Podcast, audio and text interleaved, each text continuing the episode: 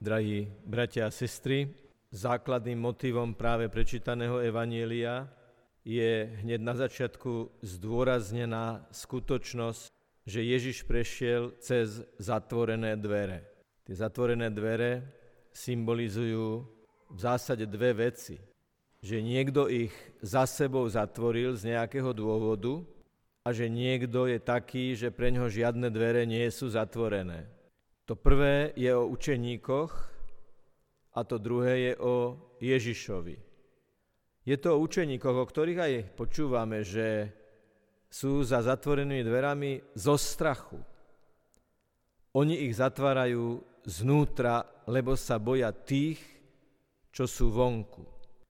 Ježiš zvonka tieto dvere svojou láskou otvára aby otvoril, tak povediac, aj srdcia tých, ktorých srdcia gňavy zatvára strach. Chariťák, ako to vy nazývate, je človek, ktorý tiež otvára dvere. Najprv na svojom srdci, keď sa rozhodne, že vykročí k tým, ktorí sú za zatvorenými dverami z najrôznejších dôvodov. Lebo tí, ktorí sú chudobní, tí, ktorí musia byť alebo chcú byť doma, tí, ktorí sú opustení, sú svojím spôsobom všetko ľudia, ktorí sú z nejakého dôvodu za zatvorenými dverami. Pristúpiť k ľuďom, ktorí potrebujú, aby im človek otvoril nový obzor, to prvé, čo ten, kto sa takéto niečo snaží urobiť, je otvoriť dvere vlastného srdca, lebo je prirodzene ľudské zotrvať v pohodlí, zotrvať v komforte, zotrvať v kruhu ľudí, s ktorými si rozumieme a s ktorými nám je príjemne. Jednoducho zotrvať tam, kde nie sú komplikácie. Ale všetci sme oslovení Ježišom, ktorý nám hovorí, vykročte zo seba. Prvé dvere, ktoré sú zavreté a ktoré máte otvoriť, sú dvere vášho srdca. A verte, drahí bratia a sestry, ktorí akýmkoľvek spôsobom sa angažujete v charite, nič srdcia neotvára viac ako príklad. Je možné veľa rozprávať, teoretizovať, vysvetľovať, dôvodiť, ale obraz človeka, ktorý je v teréne, ktorý je medzi chudobnými, medzi núdznymi, obraz človeka, ktorý je ochotný ísť do toho priamého dotyku s bolestiami tohto sveta, to nepotrebuje slova. Argument skutkov je argument, na ktorý neexistuje protiargument. Lebo nikto vám nevezme, nikto vám nemôže spochybniť to, čo je nespochybniteľné. Že dvomi nohami stojíte tam, kde treba. A dovolte mi v tomto smere oceniť že je typické aj pre slovenskú katolícku charitu, aj pre bratislavskú katolícku charitu to, že ešte aj riaditeľia sú v teréne. Nie sú to kancelársky pracovníci, ktorí manažujú veci od počítača, ale ako som to mohol aj sám zažiť, aj počuť zo svedectiev, aj oni idú do terénu, aj oni idú tam, kde je to potrebné.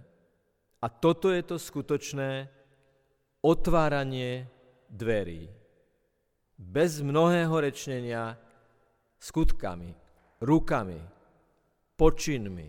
Národný týždeň Charity nie je len podujatie, nie je len reťaz rozhovorov, ale dovolím si povedať, je to požehnaný čas. Čas milosti, keď, keď sa bude rozprávať, sa bude rozprávať zo skúsenosti nie z načítaných teoretických vedomostí, ale z nažitej, osobnej, každodennej skúsenosti s realitou tohto sveta. No a čo, priznám sa aj mňa osobitne, zaujalo je podujatie Pošli tašku. Znie to ako slogan a je, je zrozumiteľný, je jasný, je to pozvanie, ale je v tom aj čosi viac. Totiž taška je ohraničený priestor, do ktorého niekto v reálnom čase, reálnym spôsobom za reálne peniaze niečo vložil. Má to hranice, volá sa to taška, a tá taška je niečím naplnená. Je to symbolom toho, čo Ježiš viackrát zdôrazňuje. Ja nepotrebujem vaše slova, ja nepotrebujem vaše prázdne vyznania, ktoré niekedy viete robiť. Ja potrebujem, keď som bol hladný, aby ste mi dali jesť, keď som bol smedný, aby ste mi dali piť, keď som bol vo vezení, aby ste ma navštívili a keď som bol nahý, aby ste ma zaodeli. Nepísali štúdie o zaodetí, nerobili konferencie o smede, aj to všetko môže byť užitočné, kým to speje do toho konkrétneho bodu, pošli a daruj tašku, ktorá konkrétne pomáha. A tento dotyk, táto skúsenosť s niekým, kto príde k našim dverám, zaklope a povie, tuto je, naozaj, nie na obrázku, nie v televízii, nie elektronicky, ale 3D skutočne, to je to, čo potom otvára srdce aj toho, ktorý sa možno bojí, ktorý je možno sklamaný, ktorý je z akéhokoľvek dôvodu frustrovaný, lebo človek, ktorý tam stojí a je tam a je tam naozaj, a je to naozaj pravda, otvára srdce tomu druhému, aby sa tie dvere otvorili a svojím spôsobom odovzdáva ďalej ten charitný pracovník, dobrovoľník, to Ježišovo dýchnutie, Exegeti, odborníci na sväté písmo samozrejme analyzovali to zvláštne Ježišovo gesto. Prečo dýchol na svojich učeníkov? Čo to malo vyjadriť? A keď hľadali paralely v starom zákone, či tam je nejaký interpretačný kľúč, tak je to veľmi jednoduché a zároveň aj mimoriadne oslovujúce. To Ježišovo dýchnutie má svojho pandanta, svoje, svoju paralelu v dýchnutí stvoriteľa na Adama, ktorý po dýchnutí začal žiť. Teda, ak by sme to tak chceli povedať, je toto umelé dýchanie, ktoré človeku, ktorý už prestal dýchať, aby sa znovu naštartoval a znovu začal žiť. Váš úsmev, vaše slovo, vaše spočinutie s tými, ktorí potrebujú komunikáciu, ktorí sú hladní, smední po Kristom inšpirovanej ľudskosti, keď ste s nimi, tak na nich dýchate to životodárne dýchnutie lásky, ktoré dáva druhým chuť do života. Keď Ježiš hovorí, buďte solou zeme, tak čo nám vlastne hovorí? Čo robí soľ? No soľ dáva jedlu chuť. A keď to jedlo už chuť má, tak sol ešte zvýrazňuje tú chuť. A keď máme byť teda solou zeme, tak máme byť tými, aj v tom priamom kontakte s realitou bolesti tohto sveta, máme im ponúknuť zmysel života a chuť do života a chuť byť pre druhého a chuť príjmať lásku a z tejto skúsenosti aj tú lásku dávať ďalej.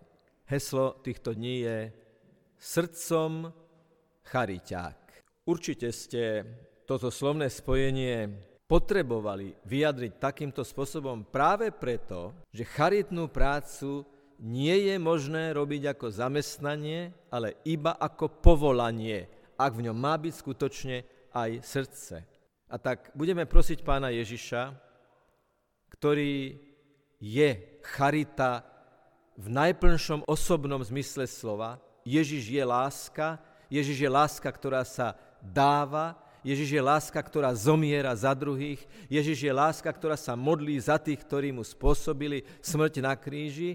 Ježiš je absolútna láska, absolútna charita a jeho chceme prosiť v tejto svetej omši, aby sa dotkol srdc všetkých tých, ktorí v teréne odovzdávajú Ježišovo dýchnutie. Aby to robili z hĺbky srdca. Vtedy je to autentické, vtedy je to účinné. Nech je pochválený Pán Ježiš Kristus.